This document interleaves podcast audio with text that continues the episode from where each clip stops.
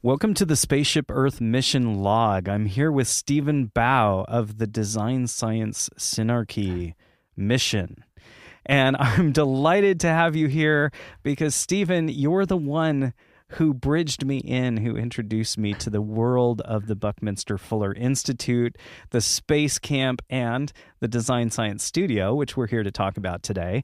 And you are a phenomenal artist in your own right. And uh, we've been doing a creative circle together around the artist way and uh, just had so many fertile conversations, so many fruitful um, explorations. You've been on my podcast, The Language of Creativity, and uh, you're like, to me, this amazing synthesizer of so many diverse sources of information and you you write them all down in such the most um, you assemble them together in a way that is so flowing and uh, clear. I just I'm gushing now, so I'm gonna stop. I, am really honored to have you on the Spaceship Earth Mission Log podcast. Welcome, Stephen. Well, it's a pleasure being here. Um, thank you so much, Stephen, for uh, that really effusive uh, introduction. Um, yeah, I've been um, privileged to to actually get to know you, and uh, it's just funny how we we met through the liturgists, and and uh, it's it's that our um, religious backgrounds or um, upbringings is is the commonality that brings us together. And and that's kind of what I bring to the design science studio to a lot of what I'm doing in my writing is trying to think how how do the physics or the geometry that Buckminster Fuller often talks about connect to the metaphysics and I feel like that's what Bucky does is he yeah. is talking about geometry in poetic language and it's a way of bridging the gaps between, well, actually, geometry is just another way of talking about the whole of the universe in a way that actually makes sense of everything. And, um, and when he's talking about love as metaphysical gravity, to me, it's just like, well, that's really interesting. That's something I can play with. That wordplay of he's combining things that usually aren't put together. And so putting metaphysical gravity together as a way to kind of like, let's forget about the, the baggage that this word love has. Why don't we talk about it in terms of the things that we can feel and then relate it to that other inner sense of knowing there must be something more and and i think hmm. that's what bucky's pointing to is yeah there's there's no difference between the physical and the metaphysical one is just a metaphor for the other yeah. Well, and, you know, it's interesting uh, for those who don't know, The Liturgist was a podcast that bridged uh, for a lot of people who were religious and who were no longer finding themselves agreeing with what they grew up with and questioning and having a, an expansion and sort of a, a losing of um, a deconstruction of their ideals and then a reconstruction process of those ideals. Uh, I love that you mentioned love. I love that you mentioned poetry and metaphysics.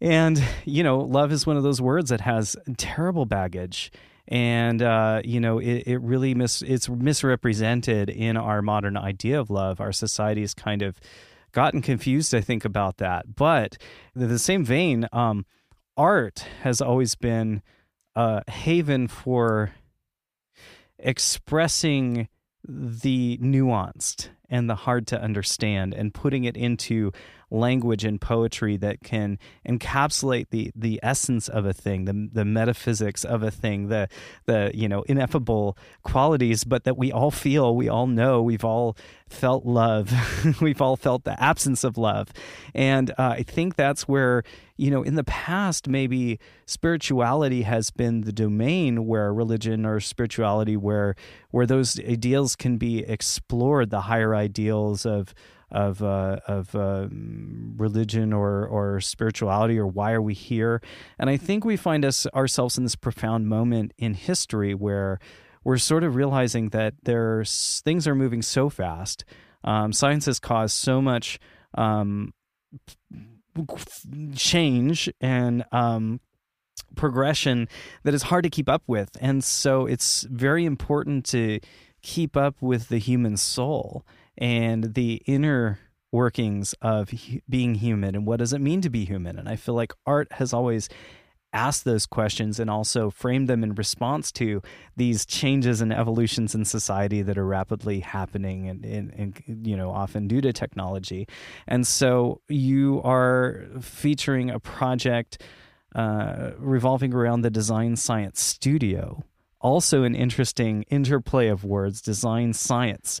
And uh, I think now more than ever, those two things can uh, go together, and the idea of art and science going together in a, in a time where you know where now we see things converging that used to be considered separate or or in in unmeetable.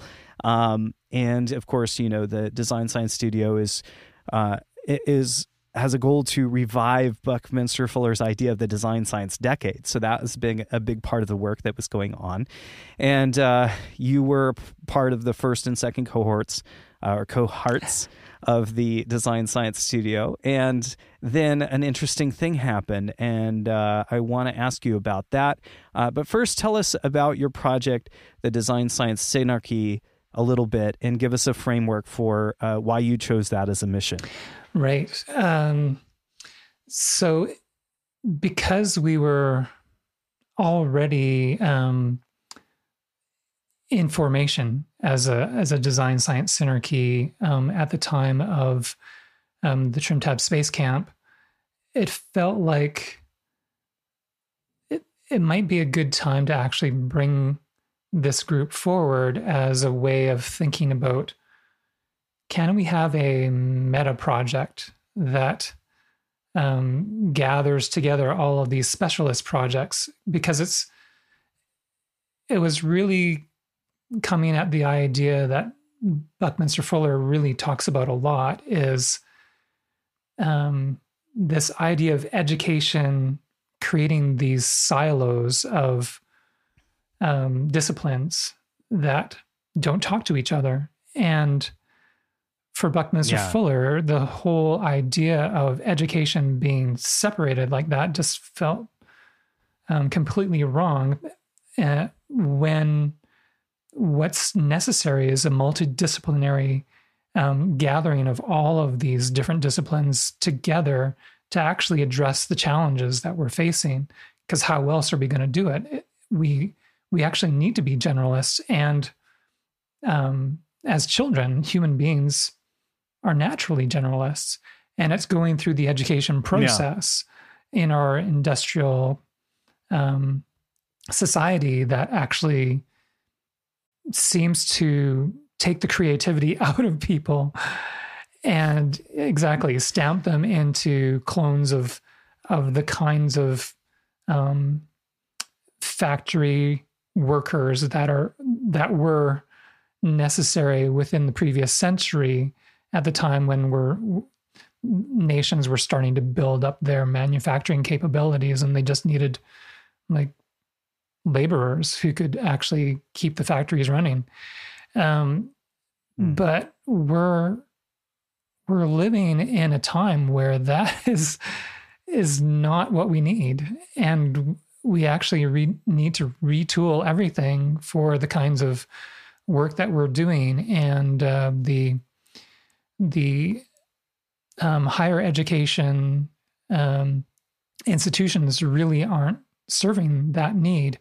Um, so the idea of a mm. synarchy then would be to to gather the the collective intelligence of all of these different specialists into the generalist um, kind of perspectives that we we need to have to be able to to actually address um, challenges like hunger and poverty and homelessness and um, even the the whole idea of of creating ways of of learning in a in a self organizing collaborative way rather than um, kind of this this piecemeal uh, working on only the specific things and then figuring out how they go together later.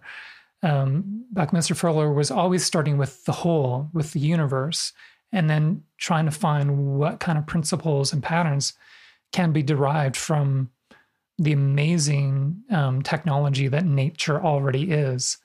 Uh, so we kind of do it mm. backwards by going, okay, well, let's kill this thing, take it apart, and then figure out if we can put it back together again. Oh no, it's dead. so we we kill mm-hmm. the thing before we even have a chance to even understand what is nature, what what is it actually doing, and it seems like that's what we're doing right now is just realizing too late. Oh no, we we built you know 500 years of of building this machine that actually takes things apart and looks at the pieces to try to figure out how they work is actually the problem and creating um, a cascading effect of entropy yeah. rather than actually integrating with the symbiotic syntropic processes of life that actually brought us here um, so yeah. i think um, creating a design science synarchy is kind of looking back at what Buckminster Fuller was trying to do. He was actually, the whole thing was a design science decade, um, integrating a comprehensive anticipatory design science process as a way of addressing all of these challenges and needs. Um, and so his vision was okay, we can do this in 10 years. This is actually possible but there needs to be a a really rigorous process to do this. Um, so when I think mm-hmm. of comprehensive anticipatory design science, um, for me, comprehensive is the universal principles of life. Um, anticipatory means that we have a sense of our current context and where we come from and where we're going. So the anticipatory is looking into the future at the particular problem of maybe a particular bioregion and then going you know all the the solutions that we have available may need to shift according to the the specific um, problems that are are um, really at the at the core of, of what's going on within this particular bioregion because there's a lot of different relationships going on here than there would be somewhere else. And then there's mm-hmm. The design aspect is is really human beings taking tools and technologies and then applying them to um, a particular need. Um, and then, um, but that it's more on the um, process side of things, uh, design being a process where we can take a look at the scientific method, but then apply it to, well, what are what are the objectives? What are the goals? What are the human needs that we're trying to address? And a lot of that comes down to um, understanding what are the values that we're embedding into our our technologies through design because design is is kind of like a metaphysical process it's in mm. um in what i've come from as a as a designer of communications websites and now what we call user experiences with apps and websites is is actually trying to think about well, what is the, the experience that we're designing for? And if we think of uh, Jesse James Garrett talking about the the four different aspects of experience, it's perception, cognition, emotion, and action. So we're we're covering the senses, mm. the mind, the heart, and the body, the holistic view of of what it means to design for the human experience. But then now we're thinking, how do we go beyond that to um, think beyond the anthropocentric and then really bring in all of the living beings that make life possible on this this earth because of the interdependence and interconnection mm-hmm. of all of those relationships and then we have the science it's yeah. the you know you you have a hypothesis you create an experiment you you um, create the prototype and then you test it and then you you continually iterate mm-hmm. on something that you can measure and quantify um, but for yeah. me the design part of things is the this is the um, qualitative part of the process where you actually have to bring in well, what is experience? How do you measure that? Right. Um, a lot of that to me is is pointing to something that is beyond the quanta or the quantum that we usually focus mm-hmm. on as physicists or scientists. It's all about what can we measure? What can we um, create a repeatable experiment with? But experience is yeah. not repeatable. it happens once. you're you're in this present, and it's gone. And um, and this is really hard to kind of disentangle from this scientific method um, it feels like we need something else that integrates that and and a lot of that, I think, is what Bucky yeah. points to is yeah, there's science, but there's also these generalized universal principles that actually point to something beyond um, a kind of set of values, um, metaphysics that that the the physical is is able to help us create an interface for but there's something beyond that interface that actually gives life meaning and order and um, life. it's it's coming from somewhere, but that's the thing that we're like, well, how's that working? we have no idea where that's coming from. yeah, yeah. It's like uh, you you can observe the frog in its natural habitat, or you could take it apart to see what's inside. But you really need to know both things. Right. And right, and, and taking apart the frog, you kill the frog, and in taking the frog out of its natural habitat, you, you're not observing the frog in its natural environment. You, if you take it and put it in a frog case, a little terrarium, mm-hmm. it's not going to be the same frog. Uh, so. Right. Um, what I wanted to do was explain to people that the Design Science Studio um, from mm. designscience.studio, a re-evolutionary incubator for art, inspiring a regenerative future that works for 100% of life. So, this is the statement that uh, talks about the Design Science Studio. And they just had a graduating cohort of 144 evolutionaries uh, for the 2022 cohort. So I'd like you to walk me through what happened after the end of the 2022 cohort because I think that's where this story begins with this mission, and also who did you, you know what happened, and then you obviously can share who who you were collaborating with at that point as well. Right. So I was brought into the core team of the Design Science Studio at the end of the the second cohort. And um, so that meant that um, I was doing some of the thinking around how do we think about our collaborative principles?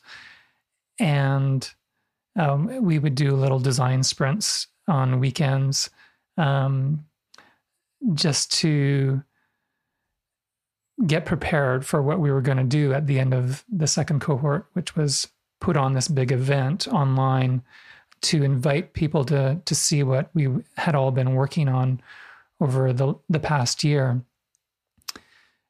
And so uh, Roxy Shohade um, is um, one of the founders and of the design science studio. So she was realizing once we got to the end of that final event, we just needed some rest. and um, but then the next push was okay, um, to be able to get into the third year or the third season, third cycle of the design science studio, we're going to need some sort of funding model that is going to carry this forward. And we were looking into partnerships. Yeah. Um, something about that needed to wait until the summer to really get going. Uh, so there was this little window of opportunity that Roxy wanted to take. Okay, I'm going to fly to Europe. Um, there seems to be this opportunity that I'm going to look into in Switzerland, and she she asked me, "Can you help me with some copywriting?" So we were busy working on on some ideas just before she got on the plane to Switzerland. And um, part of what came out of that was this vision of what would we do if you know, one of the questions was where would you start first from your personal perspective if there were financial possibilities on the part of cultural funding and so i just made mm. a hmm. list of okay if I was answering this question, what would I say for for this vision that I have for what the design science studio could be? And uh, so, I mean, I could go through this, but um, what essentially happened was um, we just realized, oh, that funding opportunity is it was the Migros fund um, out of Switzerland, and uh, we realized too late. You know, okay, great, we can be there, but we know we're not actually in, even in the running for for that kind of funding because um, the organization isn't based in Switzerland. so, mm. okay, well, at least we've got some copywriting done, and we have some some uh, ideas in the can for how we would pitch this to someone else. Um, so Roxy ended up traveling to Spain, and that's where, unfortunately, um, she and Nico Alcalas and um, um, his girlfriend Amanda Joy were in a terrible car accident. Um, so it was a, a head-on collision. The occupant of the other vehicle um, passed away, and the th- three of them in the other vehicle were rushed to hospital, and it was. Uh, um, one was in a, a coma. Um, Amanda Joy was in a coma, and um, when the other two um, were were conscious, there was a, a recognition, like, oh no, um, what are we going to do? Because this the the whole plan for the design science studio um, was dependent on Roxy and Nico leading over this these past two years, and we hadn't gotten to a point where yeah. um, we had figured out a kind of regenerative, um, self-organizing structure for the whole um, whole team and and the way we're going to move forward. So it was so, very dependent on the key people. Exactly. Yeah. the founders. Yeah, which is a common problem. Um, oh, that's that's very terrible. I've heard the I've heard the story about the accident before. That's very it's a very terrible um, thing that happened. Um, I, I'm sure a few people are going to want to know Amanda Joy is not Amanda Joy Ravenhill, right? Uh, exactly. Um, Amanda Joy Gil- different different Amanda exactly. Joy. Yeah. Okay, okay. Yeah, but but still absolutely terrible. And um, so what what happened after? Obviously, things had to pause. Right after that. So the the strange thing that happened was um, the Sunday of after the accident. I didn't know anything about this event. Um, I had gone for a run and then uh, injured my ankle. And mm. uh, I was just sitting there in the forest looking down at a creek, wondering, okay, what do I do now? I just got to take a rest here, rest my ankle, and then try to figure out how do I get back home, just limping.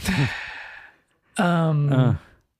And a hummingbird just flew towards me um, from from the valley below and then just hovered in front of me for a moment and then realized, oh, I just had a, big, uh, a, a, burgundy sweatshirt or um, t-shirt on and it must have been attracted by the color or something. But it Thought was. you were a flower. it was a moment where I was just thinking for some reason about um, Psalm 23. and mm. um, it, it, which, wasn't significant to me the, until that... coming back to it later. Um, I got a call from Mark Smith um, that evening saying uh, there's been a terrible accident and and Roxy and Nico and Amanda Joy have been um, they're they're in hospital in Ibiza, Spain, mm. and um, so at that point i'm i'm thinking back to that moment and going oh this is the valley of the shadow of death uh, mm. um, so it just felt like a very significant moment that at the same time that i've injured myself and i and i realized later i'm um, i'm going to have to go through my own uh, healing process um, they're going through a major healing process. Um, and mm-hmm. something about that was just really resonant. I, um, and also very urgent about what do we do now? Um, Veronica Anderson yeah. and myself, being in the core team, we thought, okay, we need to to do something um, to to bring the community together to let them know what has just happened and then to right. at least um, kind of hold something together. And that's that's really where the Design Science Synarchy came from. Was um, Veronica Anderson, Mark Smith, and myself came together with um, Claire Hedin, and um, on the Wednesday of that week, we we brought the community together, and we were just actually surprised that Roxy and Nico were were conscious and were were able to mm. to be there at the event. Um, and it was a really touching moment just to to come together as a community in support of their healing. Um, but mm-hmm. out of that, then came wow. this um, realization that well, we don't want to. we're we're in a, this tough situation where we could forge ahead and and just do things on our own, but um, we wanted to be um, very uh, kind of sensitive to the situation, trauma informed, and not um, usurping the hierarchy that was there in place. Nico and Roxy, yeah, founding and leading yeah. this um, the design science studio so the three of us, Mark, Veronica, and myself, just decided, okay, we're going to continue to meet together and figure out what to do. but it, mm-hmm. it, ended up just being wow. kind of like a, a, support group for the three of us, and then uh-huh. trying to feed information yeah. to the rest of the community. Um, but making sure that that Roxy and Nico and Amanda Joy knew that there was a, a groundswell of support behind them, and we were able to raise some funding for them. Yeah. And, um, yeah. Wow. So Wow. I, I guess coming now to this, the the moment when the the Trim Tab Space Camp came around, there were some really amazing moments that we had just having these discussions together, and it as we started realizing that um, things were turning around in the recovery process and we could breathe a sigh of relief then there was times where when we were thinking forward to okay well what kind of um, experience do we want to invite people into can it be about play and creativity and Mm. um, really co-creating um, the kind of ways we want to be together and um, so i have a lot of these um, Yeah. um, sessions that we had done together recorded and i've i've kept those private just Hmm. because they were there's a there's a lot of things that just we couldn't release to the public because it, it was very personal yeah. to what was going on within each of us. Um, but there were some things that we really wanted to bring forward to the group, and and a lot of that was just the founding principles of the Design Science Synarchy. It's really coming out of Mm. um, Richard Rudd in the Gene Keys, and I can read this out from um, from the book um, Synarchy, the universal principle through which collective intelligence naturally aligns itself in perfect harmony with all that is. Synarchy is the underlying nature of humanity that can only be known once it has emerged from the shadow frequencies. As the new collective consciousness dawns all across our planet, humanity will self organize its creative genius and manifest the true higher purpose hidden in its DNA to bring about the new Eden, Mm. whereas the shadow consciousness manifests on the material plane through the principle of hierarchy and the gift consciousness through the principle of heterarchy. The Siddhic consciousness manifests through the principle of synarchy. So Siddhic being S I D D H I C. Um, Mm. Siddhis are the Thank transcendent um, manifestation of these these universal principles. Oh, yeah, that makes sense. Wow. Wow. That's quite a quote. And I think very uh, salient to this moment we find ourselves in collectively of like, you know, it's Buckminster's quote is it going to be utopia or oblivion? And there's not really any in between. And, uh, so, how do we organize together as humanity? And that is one of the challenges that I think you had mentioned that you even faced within the design science studio cohort. Um, just the various dynamics that arise and challenges with having a group of 144 people, especially 144 artists.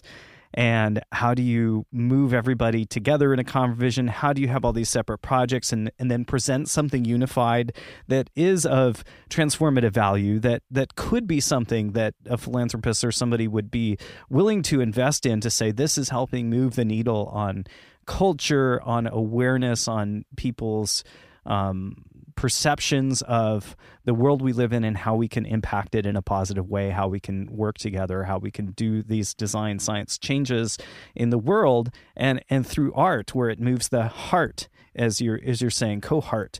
Um, so so tell me a little bit about that because that that is you know I think the operative question. How do we synarchically collaborate together in and and what does that what does that look like or what did that process look like for you in that in those meetings Yeah, a lot of it was um, a very personal process. Um, I'm. I might also mention that um, Veronica Anderson also offers an ensoulment coaching process, and um, I've been engaged in that process personally with her um, since February of last year. So, um, part of that was really addressing the the changes that need to take place within the heart, within the inner Hmm. architecture of each individual human being, um, that then gets built out into the outer world as architecture.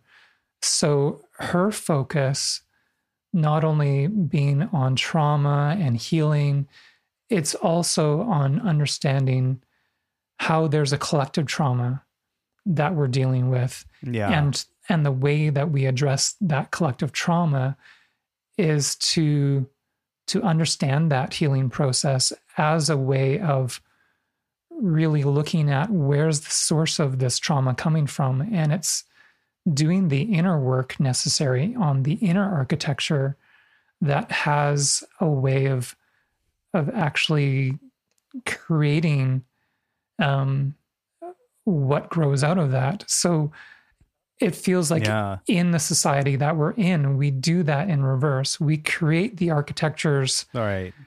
of our societies and then we push people through them almost like we're extruding them out of a mold. and and what it does is because these societies have not dealt with their collective trauma, they're just creating more individuals who are being processed within this this structure of trauma and perpetuating it and reinforced. right Yeah. Absolutely. um, so the reason i actually connected with what veronica was doing was because um, her focus was on on this process of of understanding that there's an inner architecture that out of which everything else grows. Um, and when we create our architecture what we're really doing is enforcing through solid objects and tools and and systemic processes as well um, the way that society works and it is its own kind of self-generating um, automating machine in a way of of creating Yeah. more of the same um, yeah. if if we do that without you know we think we're just creating products but we're actually creating ourselves in this process of of creating Yeah. architecture so if we do it in in a really um, mindful way of starting with the inside and then growing outward in the same way that nature does and i think that's what bucky was pointing to was there's something behind all these artifacts. There are universal principles that nature is growing out of. And out of these principles Yeah. we can actually glean from the architecture of nature what's actually happening. There's a symbiosis and a and a, a synergy that's happening as there's these interdependent relationships that are creating this whole phenomenon of life and when we start to create things in an anthropocentric way, well, we're only going to create architecture that serves human beings.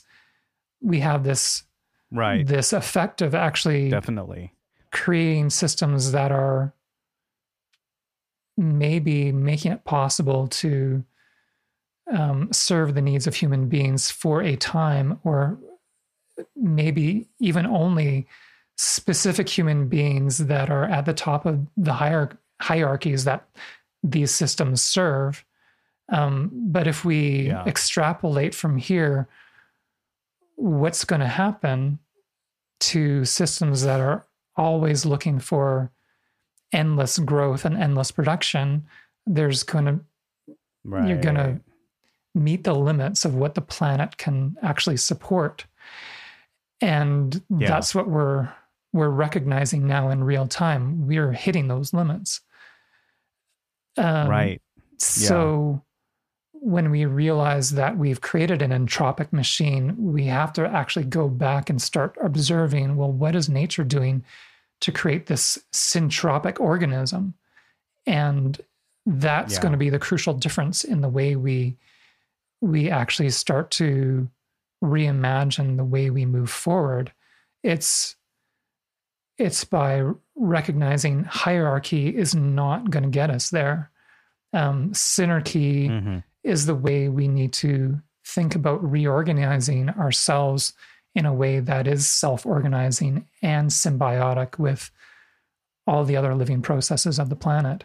Um, so the yeah. the measure of that system becomes life rather than money or profit or um, yeah certainly specific resources that we've applied a, a certain monetary monetary value to.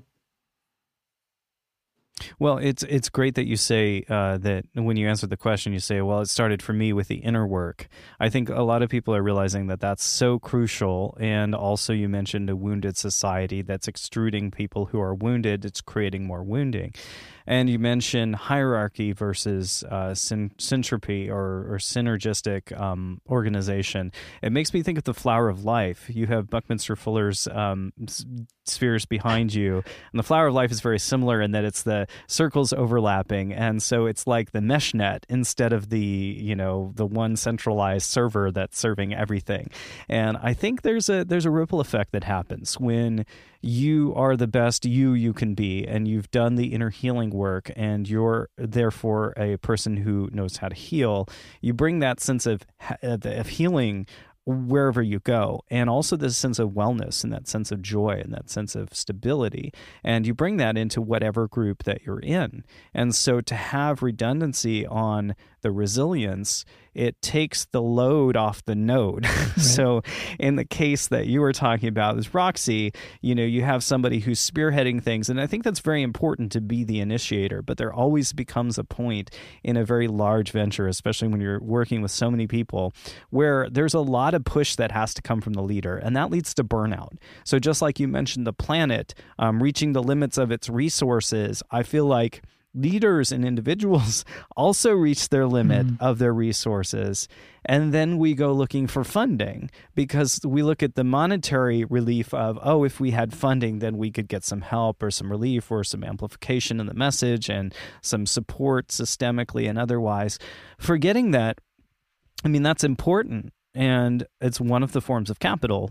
But also, um, at the same time, that sort of lattice work of interlocking uh, people bringing their best selves to the picture and how that community can support. And that's more of the weaving, um, more, I, I, for lack of a better term, people call it more the, the feminine way of, uh, of groups is, you know, the sort of circle and the support, the supportiveness of uh, you know a group together and carrying each other's burdens and helping uh, to form a community versus like a hierarchy, as you said. And not that there's not a place for hierarchy, but we're definitely seeing the dark side, the shadow side of that, as you mentioned in the quote um, that you read about the gene keys, which was that you know humanity is currently facing its own shadow as well in in very large degree, and so um, yeah, so so I want to touch on something that you and I have talked about before in regard to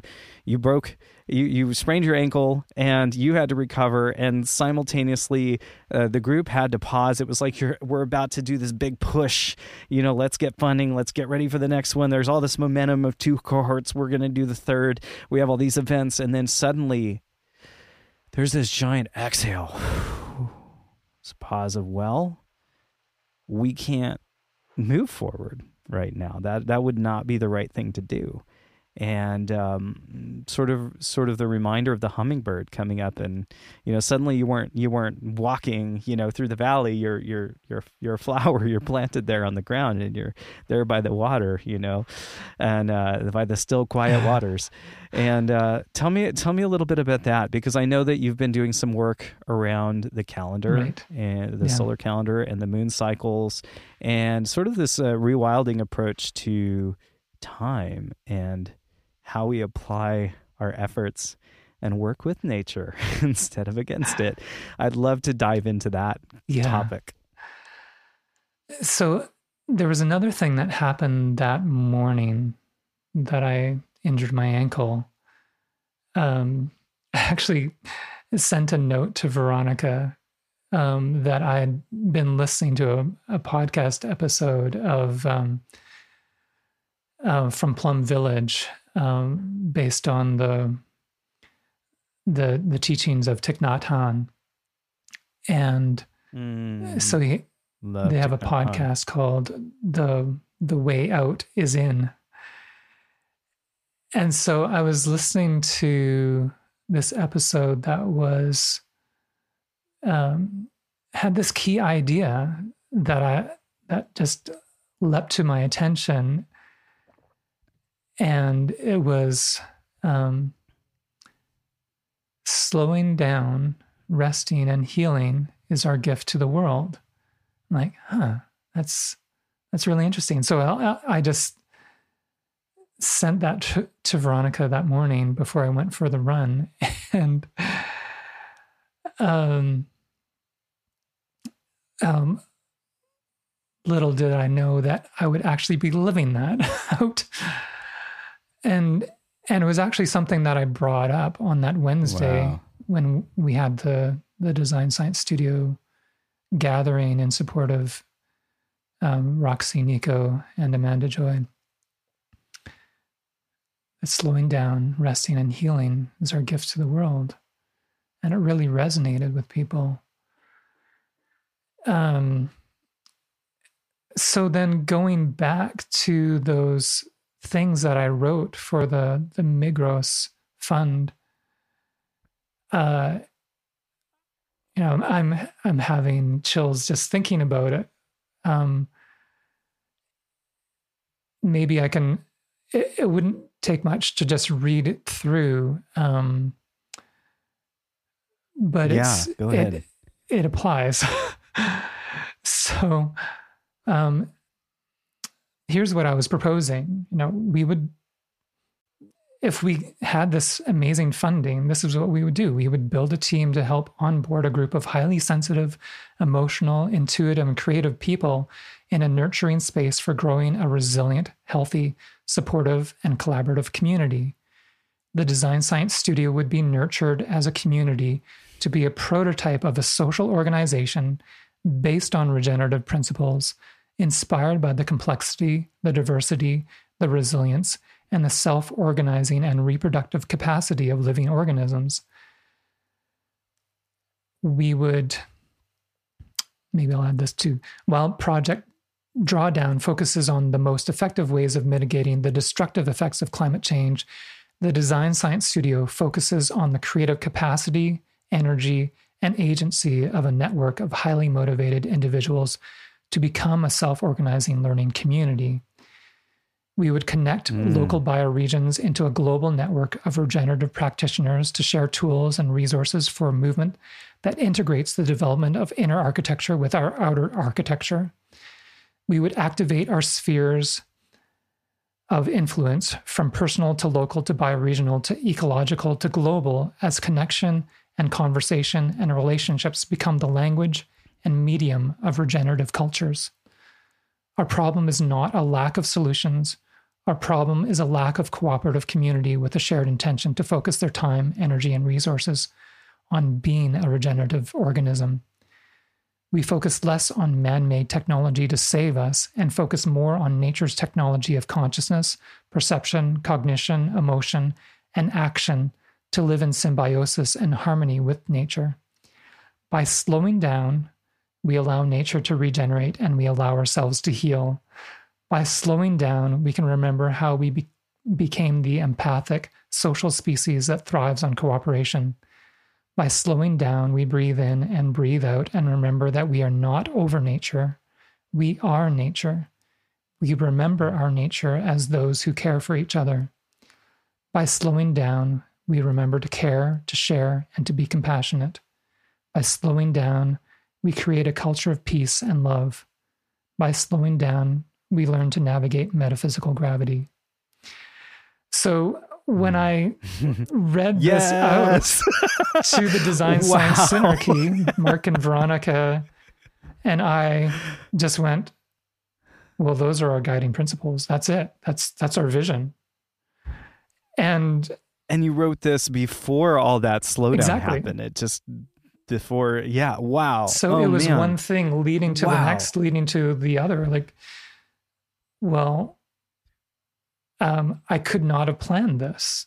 I, I was just writing this as copy, you know, in June for something that happened at the end of July that then we actually lived out in in trying to form ideas around well how are we going to do this and then bringing this all back again I was like well this doesn't seem like an accident seems like a lot of synchronicity yeah. and synergy happening yeah. When I'm effusive about your writing, this is why because you tap in and you also like pull it pull together in such a way and I love that you mentioned highly sensitive mm. because I do a lot of work with artists and I feel like that's where uh, my experiences in starting my podcast about the language of creativity was starting out as a highly sensitive child and having to learn to navigate a world that w- it was the 80s when I grew up. It was action movies and skateboards and you know like um, horror films and I mean it was it was the it was like totally the opposite of what I needed as a highly sensitive child, an artistic child. So I found music as a way to express my sensitivity and my noticing of the various colors and tones of emotion and life and experience and energy and all those kinds of things. And you know it's it's one of the things that i think us artists know about seeing the the layers and things but also like it feels like no one else does. I think there's this feeling of like you know and that's why there's so much you know positive rebellion in art. It's like you know it's it's shouting out from the mountaintops that which you know you you you often struggle to say because nobody would understand or hear you. And the thing is that now we're in this moment where people are starting to soul search all around the world. And I feel like, you know, the the things that we weren't so concerned about as a general mass population uh, 30 years ago, 40 years ago, we're now starting to become really uh, acutely aware of because of the pain points that are in, which are the things that uh, sensitives like you and I have always felt. Something's wrong here. This doesn't feel right. Why do I have to go clock in at something that isn't good for me to to just eat and have a house and survive. This, this doesn't make sense. And so one of the things that never made sense to me was the nine the the nine to five oh it's friday you know oh it's new year's oh it's like there's this constant hustle this constant push this constant drive to move society forward to keep going to show up to the meeting to to you know like go fly to to get the the funding and you know oh well the show must go on so you know car accident here well let's you know figure out how to do it from the hospital bed. And one of the things that that I was um, coming in, into contact with lately was this idea of even the celestial calendar um, so people, you know, obviously used to study the stars and they created a whole zodiac around that with stories and things like that. Even the like the Gregorian calendar and the modern zodiac that people follow, it follows like it follows like it doesn't move with the stars anymore. So like the stories don't line up.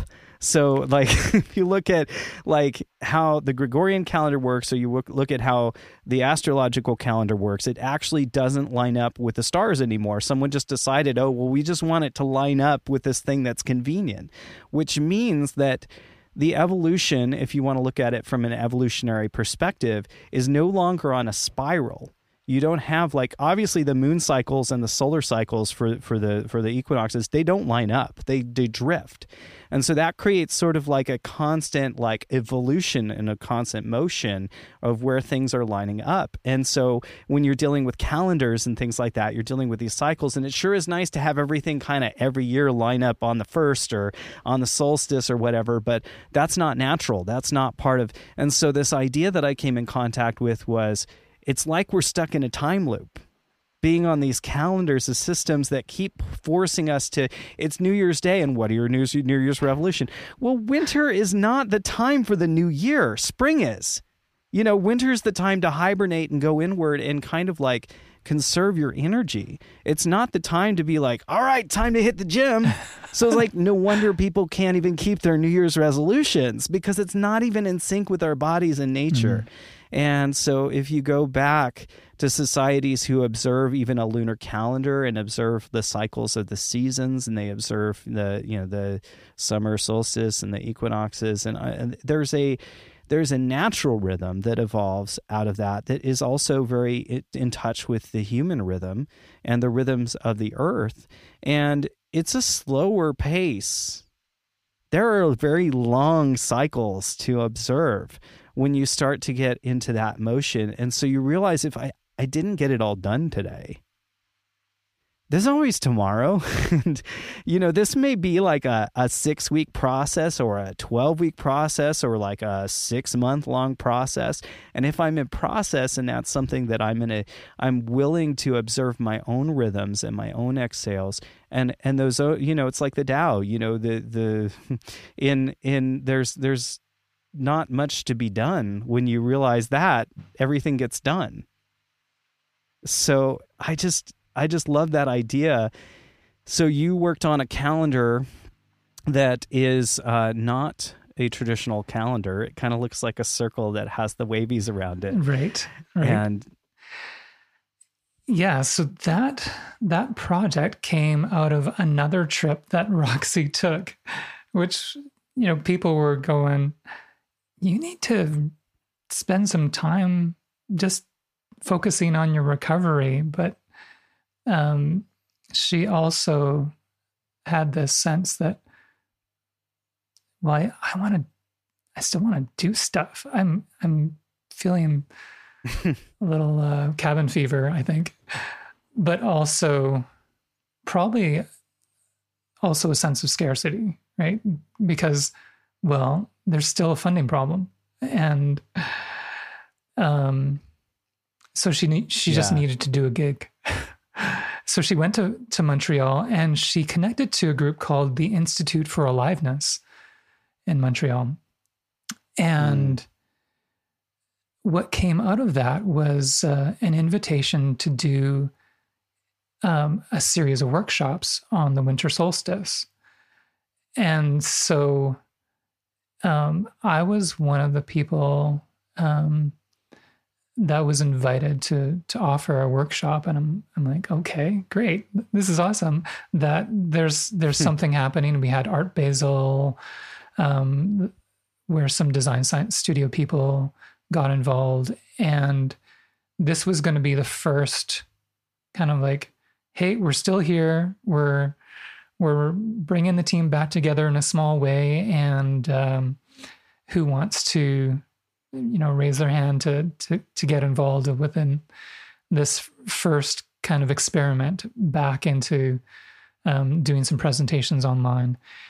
And so i'm like okay what do i do? Um, so because i was working with veronica on my own inner work on on meditation and figuring out my own um, schedule or or plan for for meditation practice, I thought, well, what I'm learning from this whole process, this ensoulment coaching process, is that this society has desensitized me to my own senses of emotions and I don't even know what else. What other senses yeah. do humans have the capability of of being able to perceive. And when I was learning about how um, ancient navigators were able to, and and even now you you can, you know, um, talk to some Australian Aborigines uh, and and discover oh you can just ask them where where's north and they can just just immediately point to where it is or where they they have an internal sense of the cardinal directions. And yeah. um so that idea um took me on a journey to to try to discover okay well what am i going to do throughout the coming year um something about linear time was just not really sitting right with me. Just all these days and boxes and a grid uh, um, that refers yeah. to some sort of schematic about time that is based on misconceptions about um, how time related to um, the birth of Christ and and all the other sacred um, days that that the the church. The fact that Octavius needed his own month, right? yeah. So, um, thinking that I don't think we have this idea of navigating time down very well, and my project for the Living Systems Collaboratory was um, to create a, a user interface for navigating metaphysical gravity. And I thought, well, where do mm. I hmm. start with that? Well, I think it would have to start with our notion of time. The idea of a timeline just doesn't actually connect to reality. In what we're actually looking at when we're looking out into space is um, we see the points of light that are reaching our eyes, but we're not seeing the spheres of light that are growing outside, out of each of these spheres that we call suns or stars. And and so we're yeah. missing that the whole, you know, emptiness of space, it's full of light that's going in every direction with all of these spheres um, creating waves across the entire universe and and there's so yeah. much that we're not perceiving there um so maybe thinking in terms of of not in timelines but in time spheres we actually have to start thinking of right. time as a sphere and that's where the calendar comes mm. from is okay well i've learned how to use adobe illustrator so Mm. most of my work is going to be flat anyway, but can I at least point to there are spheres traveling around in in elliptical orbits around a sphere which are also spinning around other yeah. spheres in the galaxy and in the universe. Why don't we make that our conception of time and actually relate how our bodies are relating to all these celestial bodies in very intimate ways that we can actually feel yeah. and see and witness around us like just watching the tides and realizing that's connected to the gravity of the moon and this relationship with the moon and the earth yeah. and yeah. our spinning um um the the days are manifestations of of uh, a sphere spinning around um, a sun and and the the the tilt of that that sphere causing or or or being the the the causing cause the for the seasons, seasons. Yeah. Why is that not the way we think of time? Because we've we've just made it associated with some sort of mechanical clock and how it's divided in certain ways and and those are really mechanical divisions yeah. when and we our, get back it, to like what I didn't yeah. realize, you know, okay, I, I based everything on Kairos time, realizing there's there's a chronological time that's quantitative, and then there's a Kairos time that is about the opportune or the right time to do something.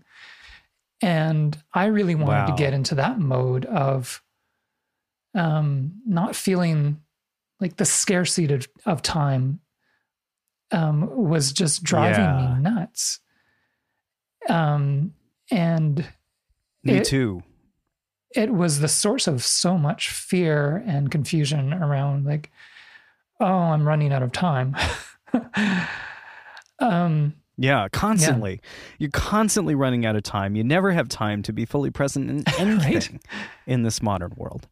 And it is so antithetical to be an, being an artist. Yeah. That's yeah. what I've noticed. I literally had the same idea for a project. I wanted to, if I was going to start a mission, it was going to be around a circular calendar. And then you did it. And I was like, amazing. like, I don't, I don't have to do it now. I'm really inspired by the work of Scott right. Thrift. And Scott Thrift is somebody who I'd love to introduce to the Design Science Studio and the Buckminster Fuller Space Camp someday. Maybe he'll join. He is a terrific artist. And the first thing he ever designed, he was a uh, successful filmmaker and editor in New York. And he realized that his time would just disappear. And so he decided to invent an annual clock. and the annual clock goes around one time per year. And the hand moves so slowly you can't see it moving. But then when you come back, you notice, oh, it's on a different color. Well, the colors are the seasons, and the colors are a gradient. Mm-hmm. There are no lines separating. And so uh, none of his clocks have lines. He has a moon clock now. He's got a day clock that's 24 hour movement.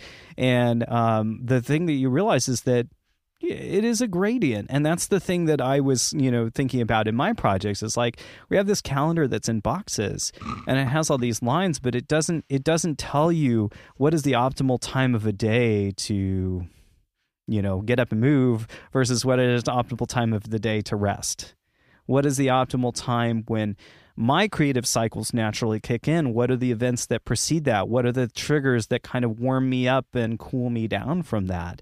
And and so same thing with, with you as an artist. I felt so constricted and limited by trying to shoehorn my life as an artist into my life as everything else I have to do to make to make the world go round. And in terms of like being a father and having work and projects and all these other things. And you know, often as you know, uh, being a designer, I feel like many many people who are artistic end up in a field like design where you are now serving you're using your artistic ability to serve a commercial purpose and go into a corporate structure. And it's like fitting a round peg into a square hole. It just doesn't fit. And it's so crazy making. And i feel like you know, one of the things that that that I've been benefiting from, uh, you know, not to like scare anyone off by me mentioning the zodiac or astrology earlier, but I have found that in my personal studies of um, doing a more meditative study of the lunar cycles.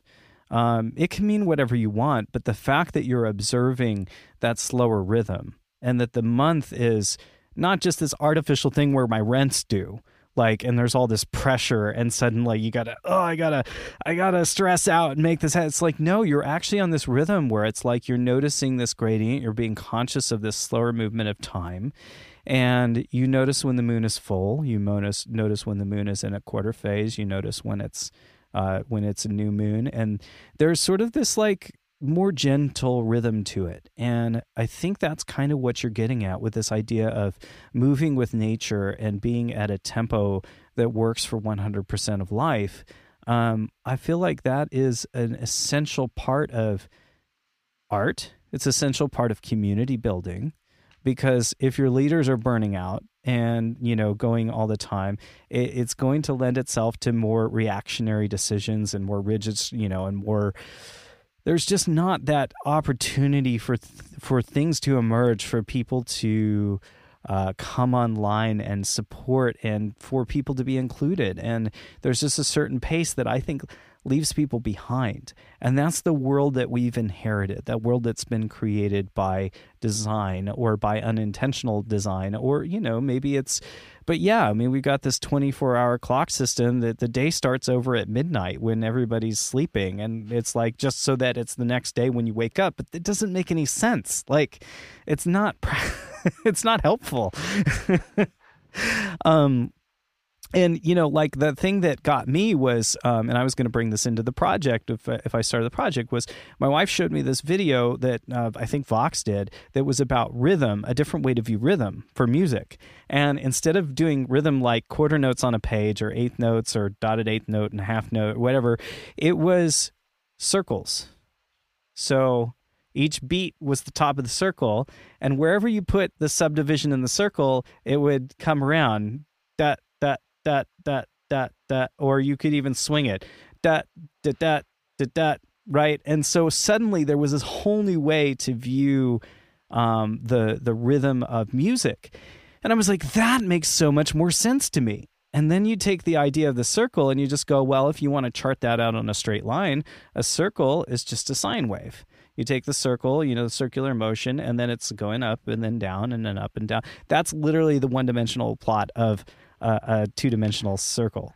And I was suddenly like, wow, this is so much more intuitive and so much more real and organic and helpful. And it's like, could we figure out how to move more in harmony with the rhythms of ourselves, the rhythms of each other, and ultimately to allow you know that flower that only blooms a certain time of the year to not get cut down because it's not blooming right now and we want it to bloom and so we're going to plant a different flower. It's like no that flower is in it's in it's, it's in its process and it's like you know the seed in the ground is, is still doing something. Even if it seems to be doing nothing it's doing something. That time when the dss like had to go into a deep inner phase of, of stillness that stillness is not doing nothing. it's quite the opposite. And so um, I, I I'm just so excited that you go check out his calendar. Um, the blog is what was the blog for that called? Um, what, which, so which I've called it the Apocrypha because it's about okay. everything that's outside of the canon of of orthodoxy, um, whether it's the religious orthodoxy or the scientific orthodoxy or the the economic orthodoxy. There's I think we pretty much just went to all those places just a minute ago. Pardon me? Never mind. I was just saying. I was just saying we probably went outside of all those orthodoxies just a minute ago. Probably yes. So the apocrypha, yeah. yes, yes.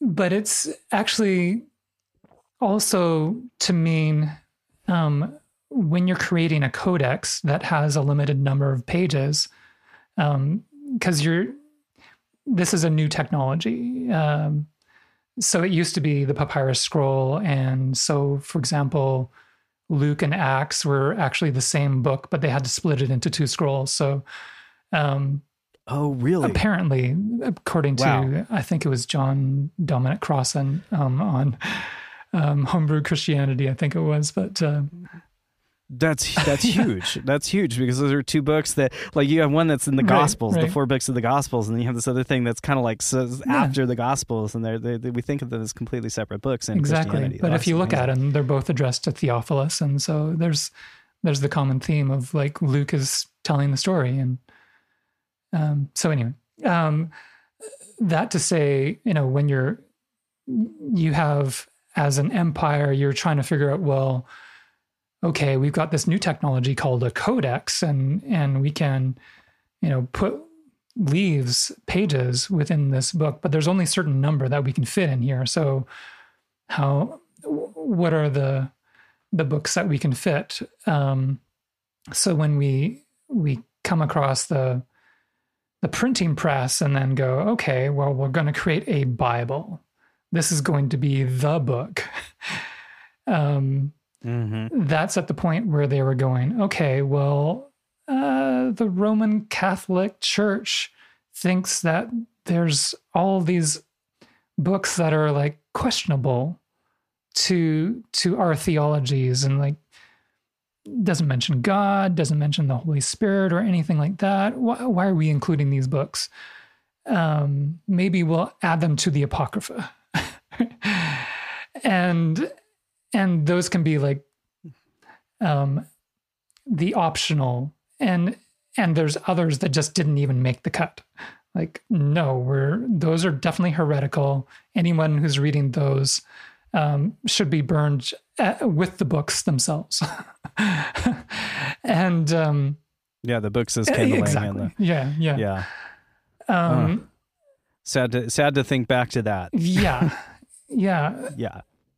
And that to me it seems very interesting to me that like a council of men come together to start to decide what's in and what's out and mm. for me that just means like well all of my experience as a human being is just being left out of um, the canon of of what people think is important. Well, I think it's important. so I'm just going to call it the Apocrypha just to say, like, I'm not adding to your canon. That would be, you know, heretical.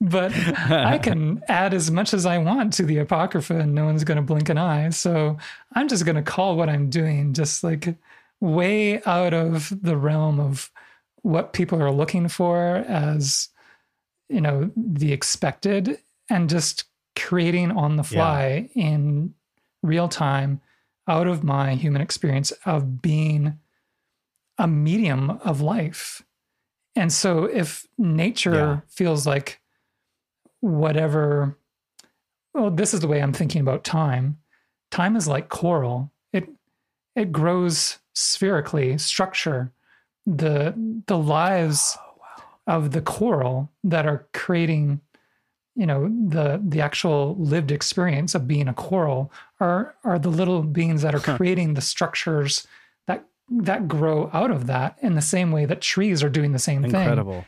there's a, a, kind of right wow um, outer edge that is the life of the tree but the the inner core is really just like the physical structure that's being left behind by the life that then becomes the substrate for the living cells yeah. of of the and it causes so many other members of the ecosystem to flourish right in leaving its artifact of its just being exactly and, and so humans do this same sort yeah. of thing but we're we're able to to create tools and architecture and and um, so a lot of what we're creating is inorganic. It doesn't have the ability to to decompose very easily and become part of the living cycle.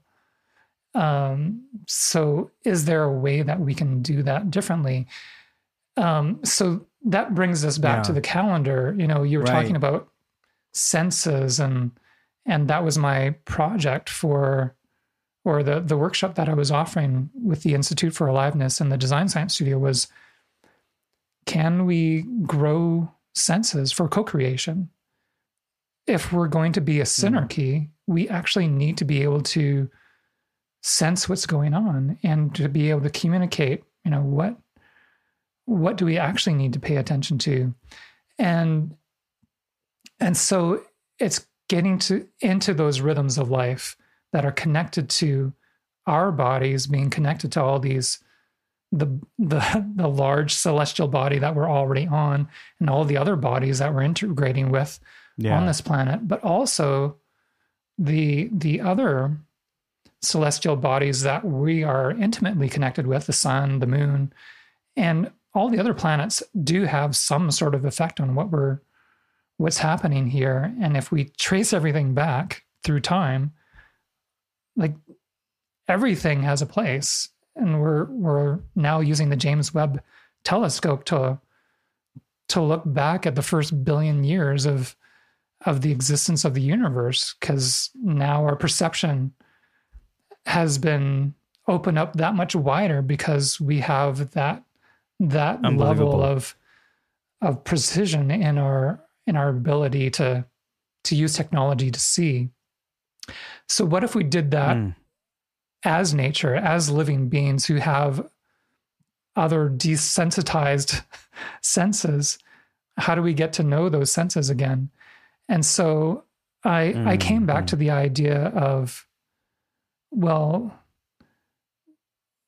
we we grow artifacts in the past and that's kind of what the masculine looks at. It's the the body and the mind are all pointed towards like how do we perceive the past? And the, the body hmm. stores everything in physical matter, and the mind is processing events that have already happened and then interpreting them into a story. But what we often ignore is the sense of presence of just being alive and being able to mm. experience the qualia of being alive, the qualities of life. And also um, just the ability to anticipate what's happening and realize that future is happening all around us and becoming present and then getting solidified into some sort of um, past artifact, whether it's a thing or it's a thought um, or memory. And so, if we yeah. think of you know, the metaphor of a tree, um, the roots and the ground are kind of the the the past. That's that the the layer of mm. where everything is getting stored or um, deriving our our sense of identity is is coming out of the the nutrients of that soil. But the life of the tree is reaching out into the the future the air around us. And um, out of that interaction with the future is coming fruit the the ability to to reproduce and create. And it becomes mm, this toroidal yeah. field. Um, so that yes. becomes a richer way of thinking about time rather than a timeline where we just go, okay, here's profit on one side and here's time on the other, and here's the hockey stick that proves this business is worth investing in. Well, that's a terrible way of thinking about time because it's so two dimensional. We live in a four dimensional, yeah. at least, experience of being alive. Yeah. And the the the graph has it, it just distorts our idea of of time and what to pay attention to. That would also explain why history repeats itself. because every time the fruit falls from the tree and starts a new tree, there's a whole growth cycle for that. So if we could acknowledge right. that there is a growth cycle, there is an ebb and flow and a yin and yang and a day and night and to all those things, we can be more conscientious, anticipatory, anticipatory design scientists by knowing that instead of going, oh, we're this straight line from Egypt to now, or from Göbekli Tepe to now, or from you know how far we actually could go back. Um, it's it's not a straight no, line. No, it's actually not geographically either because there are different groves, and there are the you know there's the seeds that travel in the mm-hmm. wind, and all these other geometries that that we're ignoring. It strikes me to say before we wrap up in response to what you said about. Um, I, I think the Apocrypha, I think that's really important in the role of the artist to be able to go into those spaces that are a bit unknown, mm. a bit different, a bit out of the mainstream in a way and sort of push things forward in society and and to bring new ideas forth and i think to me that's what artists always have done. They're always the forerunners. They have the you know they have the senses and the awareness. They can feel it coming. They can feel you know and and so to underscore the importance of a group like the Design Science Studio and the work that the Design Science Synarchy is helping to support in the mission of the Design Science Studio. I would uh, really um, love to highlight that one of the things that would be helpful is for venture capital to see the arts as a very essential part of the holistic picture.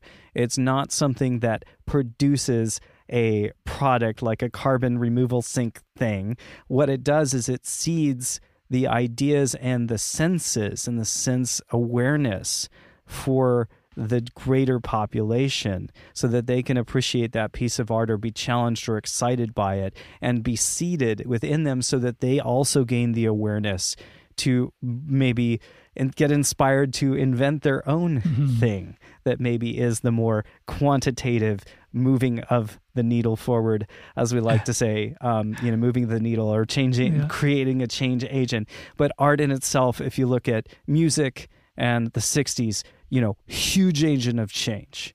Um, but you know, art is not always monetizable, you know, in the ways that we'd like to think of it. So to understand that in putting investment into artists and their work it is you know sometimes a nonlinear you have to give them a sandbox and it's it's going to be you don't know what's going to come out of that experiment or that you know that R&D process but whatever does come out you know maybe it's not something you expected but maybe it's really really valuable. And so I just wanted to highlight that before we close and say um, I will have another couple of sessions, I think, about the design science synarchy because I love to interview Mark Smith.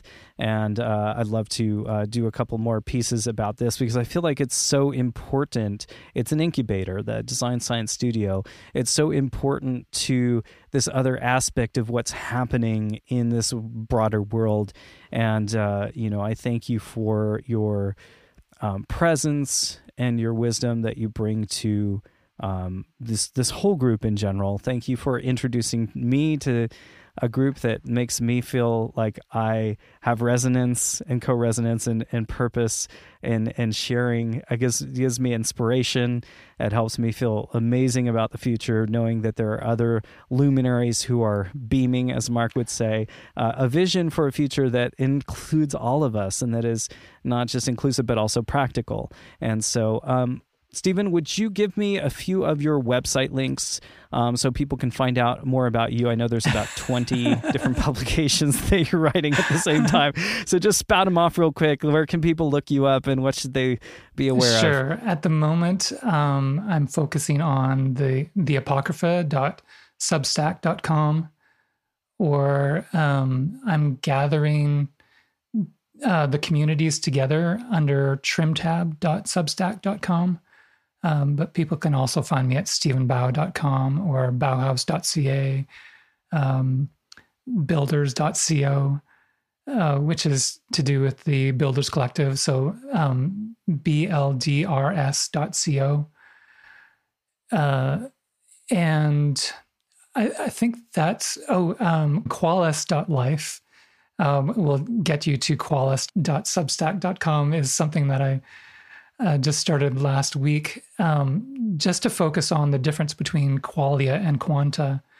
And an, another thing that came up um, earlier at, at the beginning of our conversation was just about book recommendations. So I just wanted to bring that forward. Was just yes. Jenny Odell. Yes, please. Um, as an artist, is also a writer, and she's written "How to Do Nothing," which is amazing. Um, but her latest book is called Saving Time. And what I find just mm. an, an amazing synchronicity is that I started this year thinking about Kairos time. And anybody who's reading Jenny Odell's book will realize that her whole um, introduction to her her book Saving Time is about the difference between Chronos time and Kairos time, and it's uh, I mm. I I could Amazing. not have planned anything better.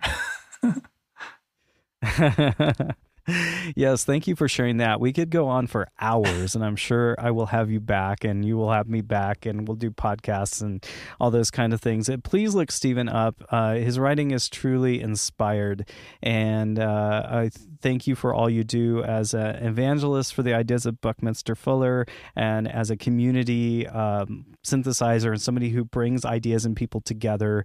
I'm uh, amazed by the the number of times that you meet one on one with people to just share ideas and help them pollinate. So um, thank you for everything you do. Look up the Design Science Studio at designscience.studio, and uh, we'll hear more about the Design Science Synarchy project. This is the Spaceship Earth mission log.